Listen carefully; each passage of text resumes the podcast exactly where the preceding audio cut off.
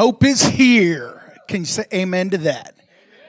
You know, 1992, January 5th to be exact, something happened in our life. Gwen and I were just young, we're 26. And uh, in 1992, that Sunday evening, our church, the chapel, then the Lighthouse Assembly of God, decided to make us pastor. And being 26, you know, we we didn't have a clue, but you know what we did have? We had hope. Now, that week, something even in our life even outshadowed that which was almost unthinkable. I'm telling you, unthinkable. It kept me up at night until this happened, and then, baby doll, I really couldn't go to sleep. That's when Gwen came in and said, John, you're going to be a father. Has anybody ever experienced that where you go, who? No, no, no. Me? Me? Me? And so, for all those years that we uh, have hope in our life, that going back on that day 30 years ago, when we became pastor of the church and, and Gwen said, You're going to be a father, and for those next nine months, there was something called anticipation in our lives. We began to look and long and expect for God to show up because not necessarily because only that we wanted Him to, but we had to have Him come. Have you been in a place where it, it wasn't a it wasn't like a luxury to have hope, but it was a necessity? You know, this morning as I begin this series called Hope is Here, we're going to take and look at hope from a different perspective that's going to come into the place of thinking like this the building of a believer. You know, sometimes a person comes to know God and there's not a lot of training that goes on. And it's just kind of out of, I, I don't know, that they can kind of pick up things and put things in, in their life and, and it kind of guides them in the next few years on how they're going to go. And sometimes later in life, they look back and they go, you know what? I, I really wasn't ever really trained in the Word of God. I just kind of, it just kind of happened. And, and what happens is sometimes we get to that place and we look back and go, you know what? Sometimes I got to unlearn some things. Because I, I, I picked up on things that really weren't so. And, and maybe the speaker, or the pastor, or the, the, the Bible study, or whatever, it, no, I don't agree with that now. And I don't know about you, but for John Miller, sometimes unlearning something is harder than learning something new and right the first time. To unlearn it has to go back and you have to change your belief system that up to that time you've been making choices out of, and it's constantly putting you in experiences. And a lot of times with the Word of God, now listen to me, and, and I hope you know and I hope you trust that I love you. But, but I say this because sometimes we get to a place where it is easy and more comfortable for us to stay in the wrong because it's familiar than it is to step into the right. Mm. Mm, mm, mm. And sometimes when we are acting, and, and I, I, I, say this personally, when, when you're doing things and, and you go, well, the Word of God doesn't say that. But you stay here, you're basing your belief system off of your own experiences, not on the Word of God. And a lot of times we'll begin to tell our brain to work out things to convince us that we're right. Now, today, as we start, I hope that you have hope in tomorrow. And some of the things that are blockades in your life right now that are causing you to say, ah, that don't work. Or I, I'm, I'm, you know, I'm 18 years old and I know everything. That doesn't work. And all of our mature older people say amen. But if I said, if you're old and fogey and you don't, you know, eh, all of our young people say, amen, brother, come on. Wherever you are in life, we get to the place, and if just for a few weeks we can stop and almost go back to the first time that we made that commitment to Jesus Christ and, and begin to put things in our life. And, and if you can, if you will, just kind of imagine of a building of a believer to the place of getting to a starting point. And when we get to that place, and I don't know how you came to know God and made him personal savior of your life, but not just savior, but Lord of your life. But I believe that all of us should come to the point where we realize that God is who he says he is and he can do what he says he can do. That means that if he says that he is God, then he is God. If he says that he can send his son and die on the cross for us, that our sins could be forgiven, but it's your choice, then that's so. And I know in my own life, just because it's written down, even if it is in the Holy Bible, it's a whole nother thing to do what it's written down and what I say I believe than just agree with it. You know, because when I start a series like this one, or if I'm a, a parishioner, if I'm, I'm sitting in the congregation and a guest speaker is speaking, and he, he says, My title today is on hope. John Miller likes to go in, into the place where I try to fill out the blank, so to speak, before he even begins. And this morning, I, I don't know if anybody can really go where I'm going, but but stay with me because as we start this series i've had about four weeks as you know we've had been blessed by guest speakers to come in and and, and i've had time to just kind of sit and rest and kind of look at it about hope. And these are some of the things i want to share with you today. And i want to start with a chapter that a lot of times we think is for valentine's day or a marriage. And the chapter is in First corinthians chapter 13 and when I was praying and preparing for this message weeks ago, and, and God, come on, I, I got to have you. I got to have, God, come on. Speak to me. This is what kept coming up is, is the fascinating word of hope that is missing in a lot of our lives, and we don't even really recognize it. But when I read this chapter again, look, look what it says in chapter 13, verse 4, up to this point, Paul is trying to confirm with all of us that you got to have a love. I like that. Anyway, verse 4 love is patient and kind. Love is not jealous or boastful or proud. Now, as I read this, if you're walking in love, you're doing what Jesus said to do, right? But but see, some of us with their hands raised have a problem every once in a while walking in love. When I read a passage of scripture that I go, I don't like that. I, I read it faster. So I'm going to slow down and, and listen. If you're a believer, if you've made the choice to serve God, it's more than making Him just the Savior that you're, you're coming out of hell or the back, bad background that you're in. But it's a choice that you step into that says, you know what? I'm choosing to do the things that God has told me to do. So that's walking as making Him Lord of our lives.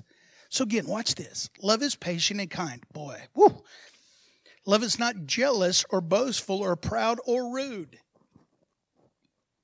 It does not demand its own way. It is not irritable. Oh, come on now, Paul. Paul was a cleric, wasn't he? How did he write that? Not irritable. And it keeps no record of wrong.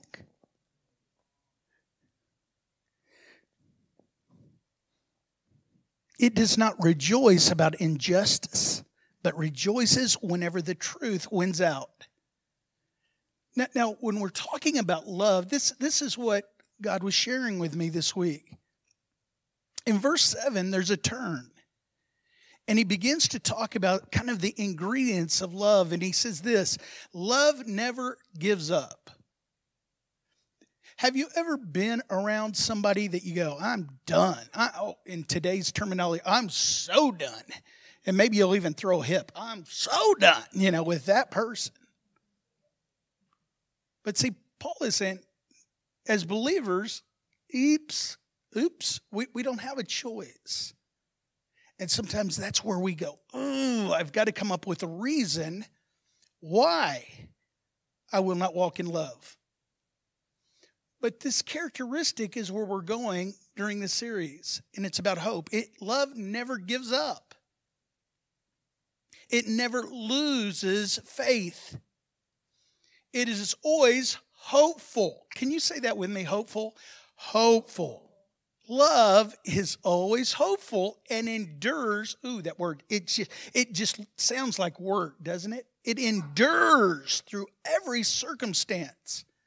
Now, now the whole topic comes down to the last verse, and it says these three things are going to last forever. And in the version that I'm reading from, the uh, New Life translation, it says this three things that will last forever ever faith, hope, and love. And the greatest of these is love.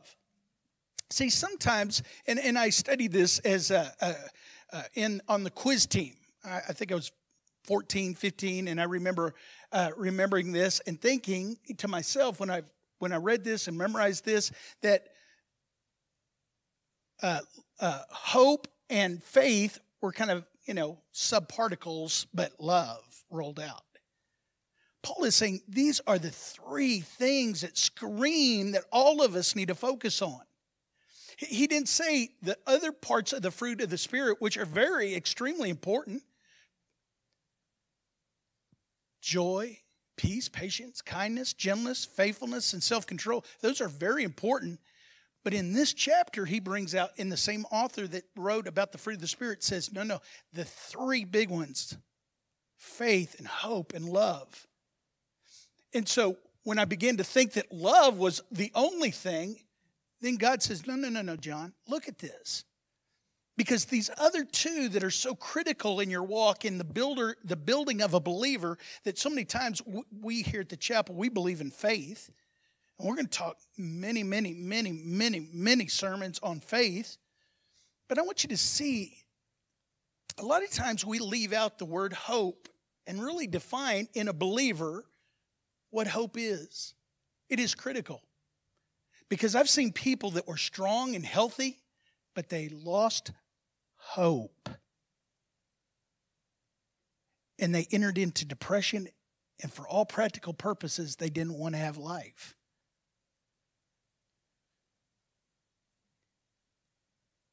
It says love is the greatest that will last forever.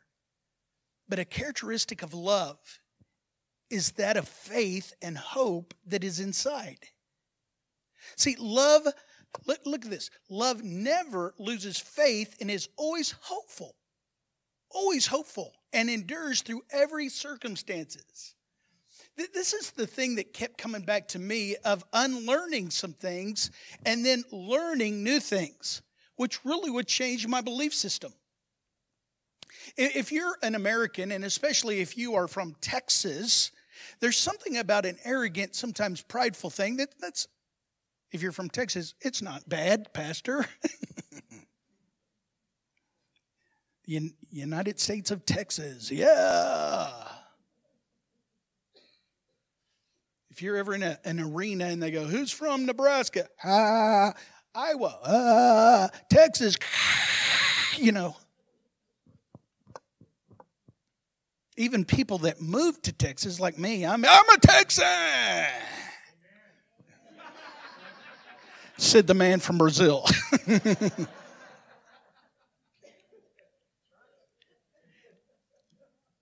faith, look, look at this. Love never loses faith, and it, it always is hopeful and endures through every circumstance. So, as a believer, as a new believer today, if all of us become a new believer just for today, and then we work on it through this series, as a person that has faith, or I'm sorry, as a person that has love, the first thing that I want you to see is hope is generated inside of love. And we're talking about the kind of love that Christ has called us to. And, and because hope is generated inside love, there, there's something about even those people that just frustrate us to no end, that are critics of us, that we are called to walk in love with them, and that's especially where it is revealed in us as believers. I can love those people that love me. I can love this morning Jeff and Debbie Howe that appreciated me on Pastor's Appreciation Day with a gift card to the Texas Longhorn Steakhouse. I love them. I, I no problem. Fruit of the Spirit working in my life on that. but I can tell you, if it was your business, all those people that it's hard to walk in love with, and all those people that are irritable to me, that it says that, no, no, that isn't love. That isn't what I'm calling you, John. You know, those people that are hopeful that those people will turn. And, and, and, we've heard those stories of people that walked in love, even in spite of their the, the critics that they had, until one day the critics changed their heart about that person. That those are amazing stories. One of them that I love the most is about Abraham Lincoln. And if you've studied Abraham Lincoln, you know he's called one of our forefathers of, of patriotism in, in the United States and as a president, freedom of slavery and the Civil War, all those things. But one of the most amazing stories and an attribute was that he was able to really get outside of himself, so to speak, and to evaluate a circumstance, a relationship with a person, and, and be just biased. He, he, I mean, not prejudiced in any way, even though the person in the room was a critic of his. He could still walk in love. He's the president. But still, he chose to have that characteristic. He was the most powerful man possibly in the world, but still, he chose to have hope that a critic would change his view of him by walking in love. Let me say it again. My first point is hope is generated inside of love. So here's what Abraham Lincoln did. A lot of times, as you know, in, in a presidential campaign, there's hard, oh, hurtful things that are said about one another. And, and sometimes the critics are the people that sit in the cheap seats that really aren't running for president. They just can say bad things. And one of the Abraham Lincoln's greatest critics was a man called uh, Stanton. And his first name, let me say it, is Edwin Stanton. He was a part of the newspaper of the time. Edwin Stanton was such a critic that he would say things about uh, President Lincoln like he is the worst gorilla that had ever been in the country. He'd say something like, uh, let, let, me use some of the adjectives. He said he was low, cunning, and he was a clown, the original gorilla.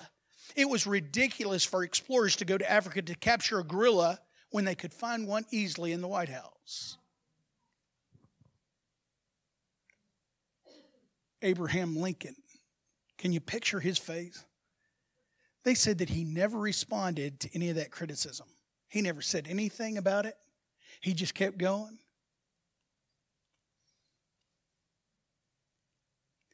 The day that he was elected president, he was in search for a cabinet, and the position of Secretary of War came up. And he sent an appointment to Edwin Stanton to be his Secretary of War. All his friends and family, what in the world? Why, in all the people in the United States, would you choose Edwin Stanton, your biggest critic that has said all those hurtful? Have you not read the papers that he said those things? He quote, they quoted him and saying it. Why would you do that? Here's what he said because he's the best man for the job. Years later, when an assassination killed Abraham Lincoln, and on the night that he was laying in the bedroom that they placed him in. His Secretary of War went in to see the fallen president, and he saw the rugged face of Abraham Lincoln, and he said, this word, these words, there lies the greatest ruler of men the world has ever seen. Love is hard to do without having hope that the circumstances aren't going to change. See, when, when we as believers are taught early on, just love people, just love people, it's not long until we go, okay, and we try to love people, but we do not understand the necessary ingredient inside love that is generated called hope. And when you lose hope, it is hard, if not impossible, to continue to walk in love when somebody is hateful and hurtful. This morning, I may be speaking to somebody that has family members that have been hateful and hurtful to you. And maybe to this point, you say, you know what? I've lost hope and didn't even realize it. I've lost hope in them that they could ever, ever see how much I love them. I'm encouraging you today don't do that. Hope again. Walk in hope. Let me show you another thing. In that chapter of 1 Corinthians, chapter 13, it talks about love having hope inside, but also faith has to have hope inside of it. This is what's amazing is in our, our famous, you know, that I always quote to myself is Hebrews chapter 11, verse 1. Faith is being sure of the things we hope for, certain of the things we do not see. See, without hope, it's almost impossible to have faith for something, even though without faith it's impossible to please God. And that's why the ancients before us were uh, commended because of their faith. But here's what it is in another translation it says this Hebrews chapter 11, verse 1 and 2 says, The fundamental fact of existence. Did you hear that? The fundamental fact of existence is that this trust in God, this faith, is the firm foundation under everything that makes life worth living. It's our handle on what we cannot see. It's the act of faith is what distinguished our ancestors and set them above the crowd. So we know as believers that we have to have faith just like our ancestors. That you know to be above average and, and listen to me, it is not an arrogant or prideful thing to want to be above the crowd when it comes to doing the things that God has asked us to do. That obedience sets us above everybody else that is just doing what they think themselves to be right. But when we bring down that without hope, you can't have faith, all of a sudden you see the importance of hope. You know, some people that don't know um, the Word of God, they get confused. You know, they, they, they want to reason and, and they want to build truth off scratching their chinny chin chin. What comes first, the chicken or the egg? Well, let's think about it a minute. But knowing God's word and believing creation, the chicken came before the egg. And we settle that in our mind and we go, that's done. Instead of going, oh, let's think about it some more. No, no, no. We don't have to spend mental energy on stuff like that. But at the same time, when it comes to knowing this, some people get backwards the need in their life to hope for something let, let me explain. When you have faith for something, and what we're talking about today is the hope and the promise of God for us. Because, and I'll get to it in a minute, I'm getting before getting in front of myself. But knowing that without hope, it's impossible to have faith, and without faith, it is impossible to please God. So let me explain this. As you know, that sometimes the journey is better than the destination. Anybody agree with that? If you don't, listen to this. One time, my mother took Gwen and I and our family to uh, Jamaica. Oh, let me tell you. She said, "I'm going to pay for the trip, and we're going to go there, and we're going to we're going to do these things." And Gwen and I hadn't been married long, and we didn't have any children, and, and didn't have any money. So when she said, "I am paying for it," what? And I remember we got excited, and, and my brother in law says, Hey, we can snorkel. So we all bought snorkel equipment. We even did a test run. We did a smaller trip ahead of time to Austin, to a lake that was the cleanest and, and the clearest in Texas, which was a little bit clearer than a muddy creek. But anyway, we, we went to this lake and, and we could see about this far in front of us. But, you know, we had promised, or they'd been promising that you could see fish in Jamaica and all this that went into it. We would have Friday night dinners and we'd talk about the wonderful time that we're going to have in Jamaica. It was the journey that was leading up, the anticipation. But you know as well as me, sometimes the journey is better than the destination.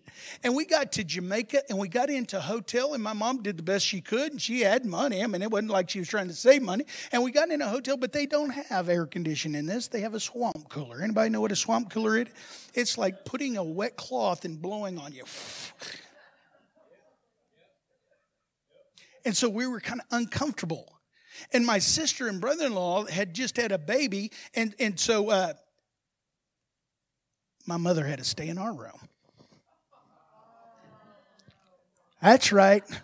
Johnny Gwen, newly married, mom in the next bed. Okay. Didn't see that one coming.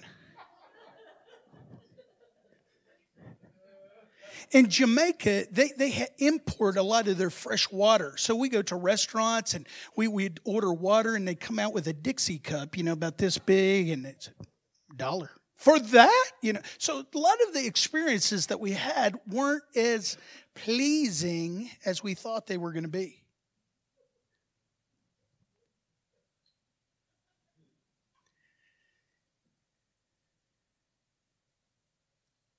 There's nothing like hope, though.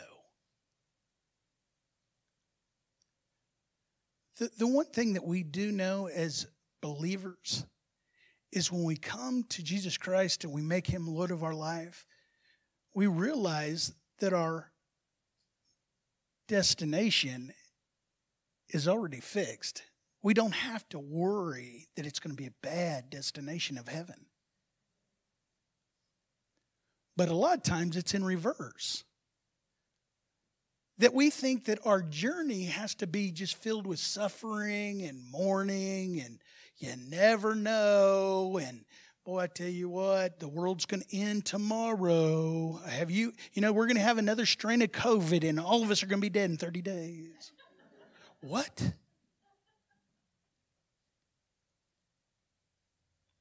One of the greatest things about going on a vacation like I and Gwen went on. The, the anticipation of the trip was something that I had anticipated, but also I had been on the trip before. So I had been on a cruise ship. I'd already known what was going to happen. Gwen and I were blessed to go on two five day cruises back to back. They must have been on a cruise before too. Because here's what happened. I didn't even realize it, but we, I, reserved the same room. We didn't even have to change luggage, you know, or change rooms for the luggage and all that. And it was just wonderful. It, wasn't that expensive compared to like going 10 days somewhere else because all your food is taken care of, all the things are taken care of. Gwen and I'd already been there, but we, we just went on the vacation. in the one place to look for hope. And, and during this time where I was able to just kind of sit back and think about hope for this series was on this cruise ship. This cruise ship is so large that there's over 3,000 guests when it's full and over 1,500 crew people, crew men and women that serve from the captain down to the person that, you know, cleans the hallways. It's amazing how many people are on the ship. And a lot of times, if you've ever been on a ship, you realize that the people, the crew, aren't always, but a lot of times they're the majority are from other countries. So even though I'd been on the destinations before, like Cozumel or Progreso or Cost, Costa Maya and those little ports in Mexico, the fun thing for me is to corner one of those poor Indonesian or Filipino people. Well, I say poor is because they're looking at me like, uh oh, he's looking at me. But I found out that they didn't really fear, they were anticipating a guest being able to talk to them because they then had permission to put down whatever they were doing and talk to me. So then, oh, Gwen thought I was crazy, but after I knew that, I was helping them.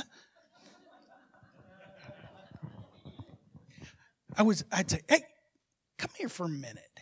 And they'd get smiling and I'd say, Where are you from? They're, and, and they'd tell me Philippines, Indonesia, Thailand, uh, Fort Worth, wherever they're from. And, and, I would begin to talk to them, and, and, and I would say, So that's where you're from. And finally, I would say, do, do you, are you married? And a lot of times, yeah, we're. I'm married. Is she on the ship? No, not on the ship.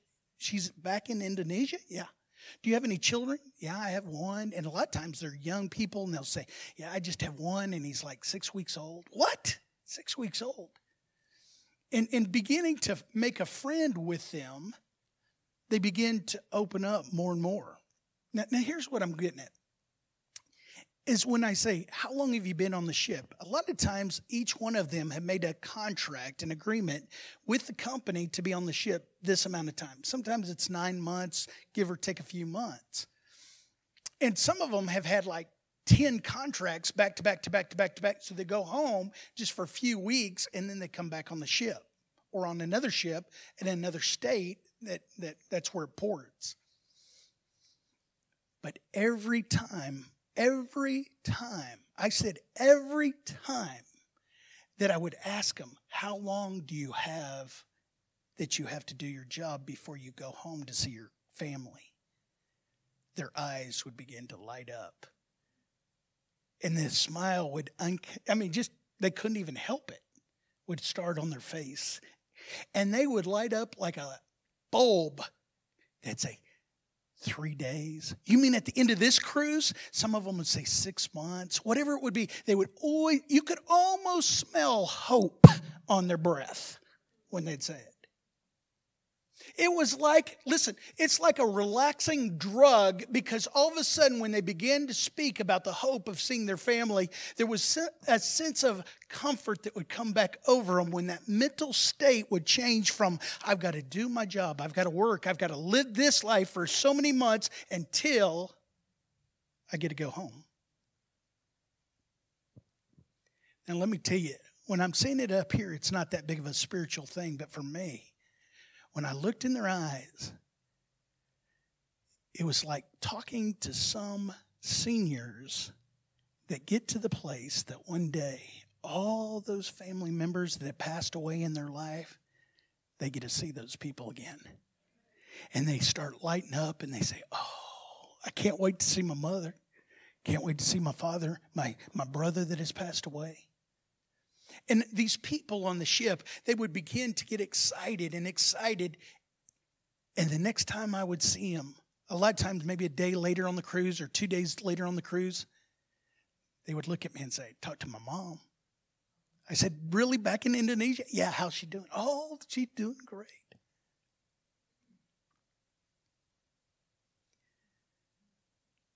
For you and I, we watch every year how we celebrate something at the end of the year that will define how good or bad we classify that year as.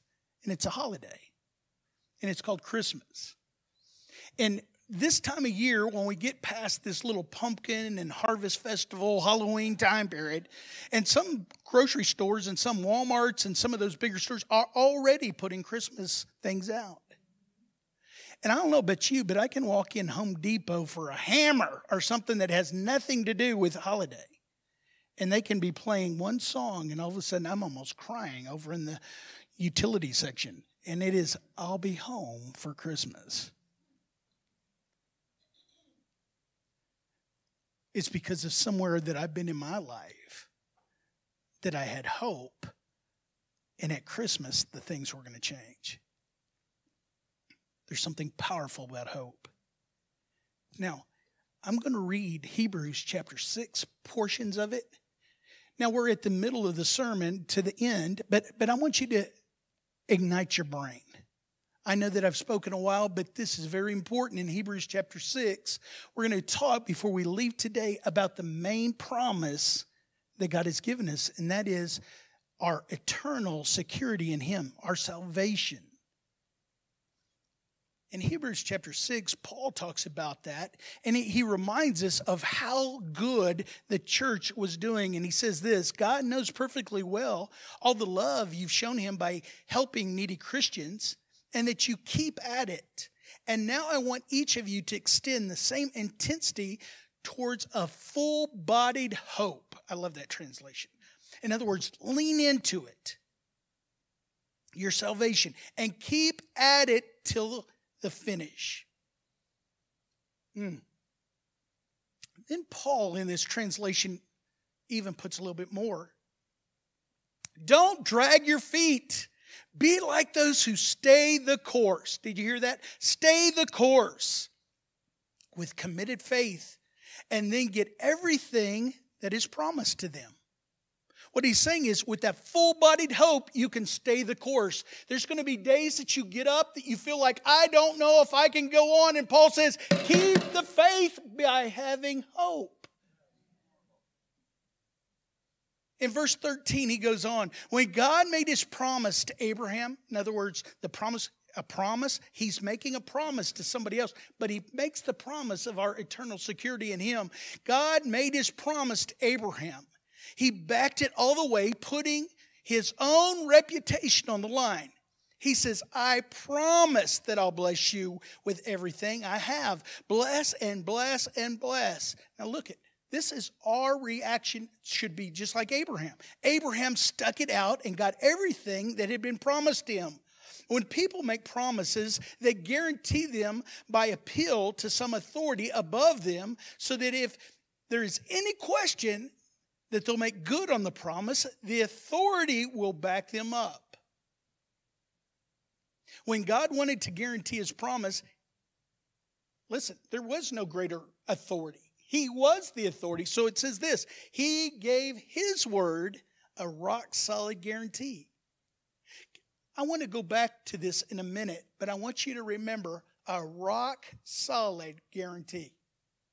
I'm not talking about a greasy car salesman, I guarantee, or a suit salesman, I guarantee. We're talking about the creator of the universe put his word as a rock solid guarantee. God can't break his word, and because his word cannot change, the promise is likewise unchangeable. Now, just two more verses. Listen to this. We who have run for our very lives to God have every reason to grab the promised hope with both hands and never let it go. It is an unbreakable spiritual lifeline reaching past all appearances right to the presence of God, where Jesus, running on ahead of us, has taken up the permanent post as high priest for us in the order of Melchizedek. What this passage in another translation says is that is our eternal hope. It's the hope uh, that is anchored in what Jesus did for us on the cross.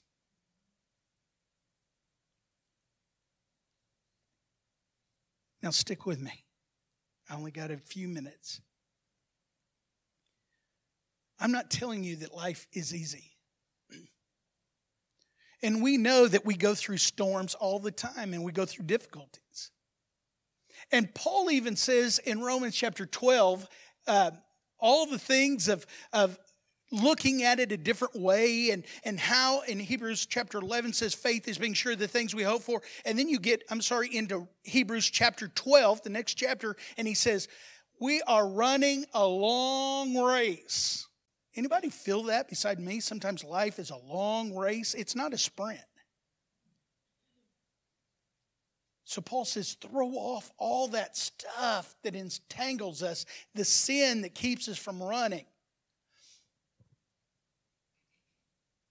And then he comes down to really saying, all these people in Hebrews chapter 11 had hope that the promise was going to be real, and it was, and they experienced it, even though they didn't see it in this life, all of them. Sometimes in the long distance race, we become tired. And it's all of our challenge not to lose hope in the promise. We, we even sing songs, or we do sing, and we sang them this morning, that we're confident that we're going to see the goodness of God in the land of the living, not just when we're in heaven. But life can be hard. And what is the motivation that's going to keep you? Well, let me explain this way. Some of us came to Christ because we were motivated by the stick, and some of us were motivated by the carrot. See, some of us were motivated to come to Christ by fear, and some of us were motivated by relationship. I want to encourage you listen, Because sometimes we read Revelations chapter 20 and it says this And I saw the dead, small and great, stand before God, and the books were open, and another book was open, which is the book of life. And the dead were judged out of those things which were written in the books according to their works. And the sea gave up the dead which were in it, and the death and hell delivered up the dead which were in them, and they were judged every man according to their works. And death and hell were cast into the lake of fire. This is the second death. And in verse 15 of chapter 20, it says, And whoever was not found written in the book of life was cast in the lake of fire. Just in reading that, some of your emotion was triggered because how you came to know Christ. Some of you were, some of it is called coming to Christ with hellfire and brimstone. Anybody heard a sermon on hellfire and brimstone? And, and it, sometimes it was like you're like this, uh, you know, like I'm about ready to fall over. And I'm six years old and I'm going to go to hell. This morning, let me encourage you and, and, and say something to you. I know without the law that we would never know that we were lost. But at the same time, when you're running a long distance race and you're running to win the race, fear is not going to keep you and you'll lose hope. And what happens is when you lose hope, you'll become mean and begin to preach that same thing hellfire and brimstone. Because I'm living under the hellfire brimstone stick motivation. That's what I want to call you guys. You are all this close to hell. But listen. Why I believe that John 3:16 is the most famous passage in the whole scripture is because of the immediate interpretation of everybody that hears it of how much Jesus wants to give us a relationship. That he is saying before he even died on the cross that God loved us so much that he sent his son to die, that whoever believes on him should have eternal life. But the next verse says that he did not send his son into the world to condemn the world, but to save the world. If you go to Second Peter, and this is one of his number, people would say that Peter was his closest or one of his closest followers. He says this The Lord is not slow keeping his promise, as some understand slowness. Instead, he is patient with you, not wanting anyone to perish, but everyone to come to repentance. What is that? The first week of this series, I want you to hear this inside love is generated hope. And without hope, it's impossible to have faith. And when you have a relationship out of, or a, a, a, relationship instead of following out of fear, that that is where you put your hope in the love of Jesus Christ. That he wanted to have a relationship before you were even born. And so that during those times that you say, why do I have to keep going on as a believer? Why is it that that person isn't loving me even though I'm loving them? Why is it hard for me to be expected to do things that other people aren't doing?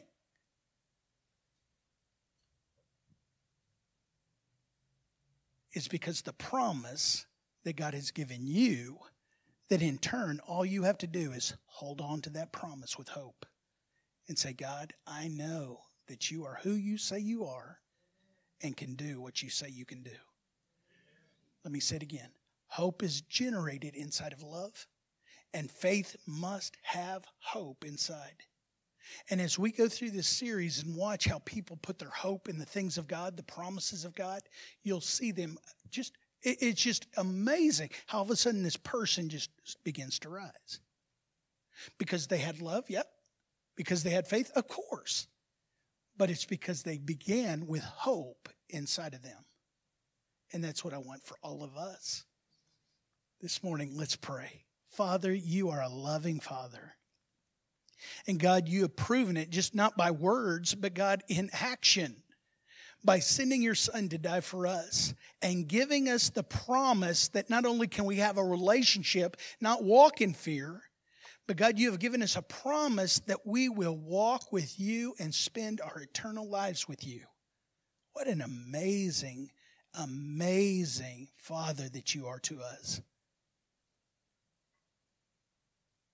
Father, this morning, if there is anybody here that has not made a commitment to you, Father, I, I just pray that they would realize the love that you have for them. That, Father, all they have to do is say, Forgive me of my sins. Father, come into my life and be Lord and Savior of my life. Father, your word says all they do is make a commitment to you, and you do the work of forgiving them. There's nothing that they have done to deserve it, but God, you have given them eternal life if they make that choice.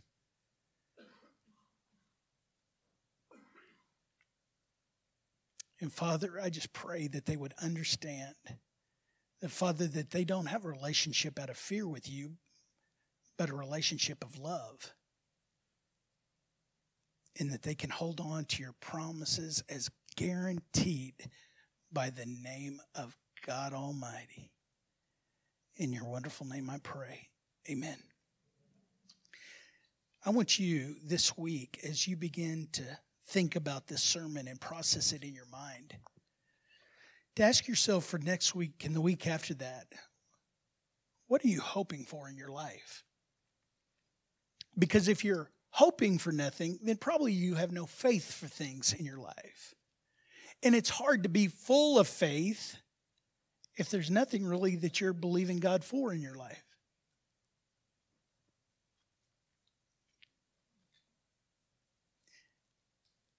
The second thing I want you to do this week is realize that you're carrying around something that everybody you come in contact with desperately needs, and here it is, wants. And that is good news. In a world that we live in right now, you know how it is.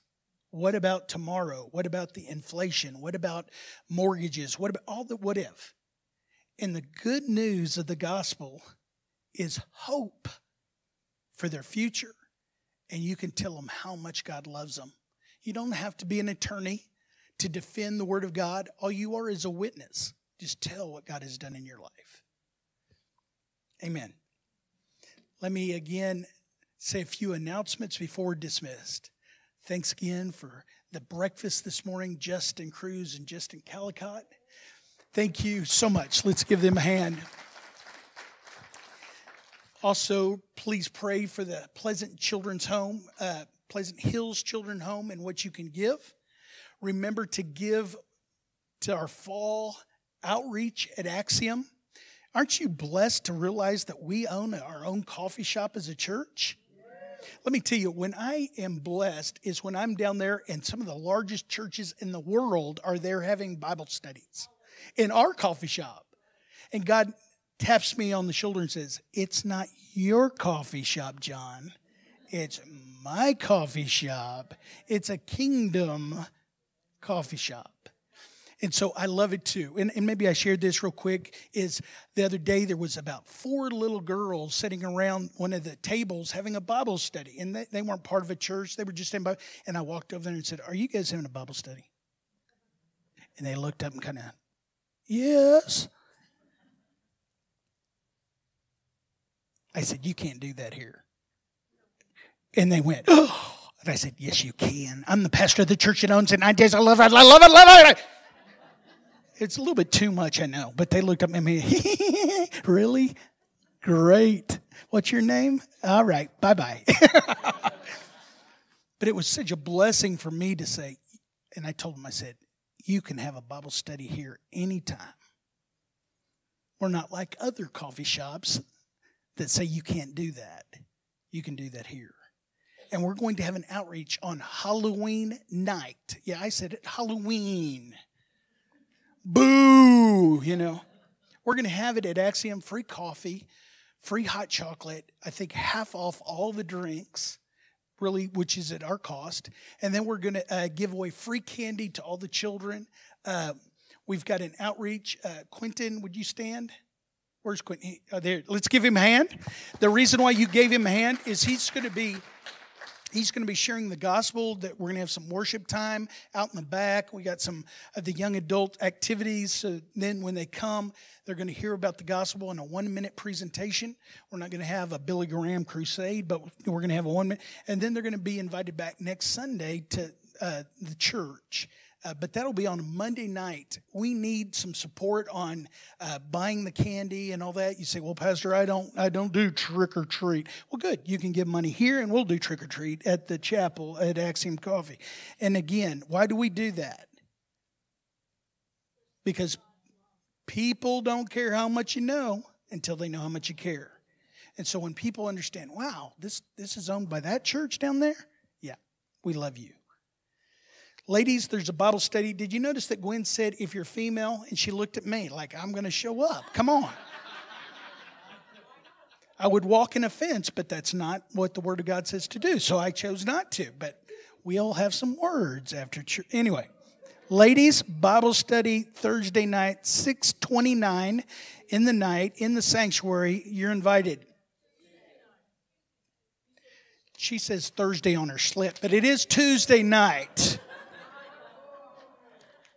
Did I just do that against my wife? I wouldn't if she wouldn't have been in the children's church today. I'm, but if she was there, but that's Tuesday night at six thirty, and uh, we have some things for the men planned in future. So stay tuned. Why don't you stand?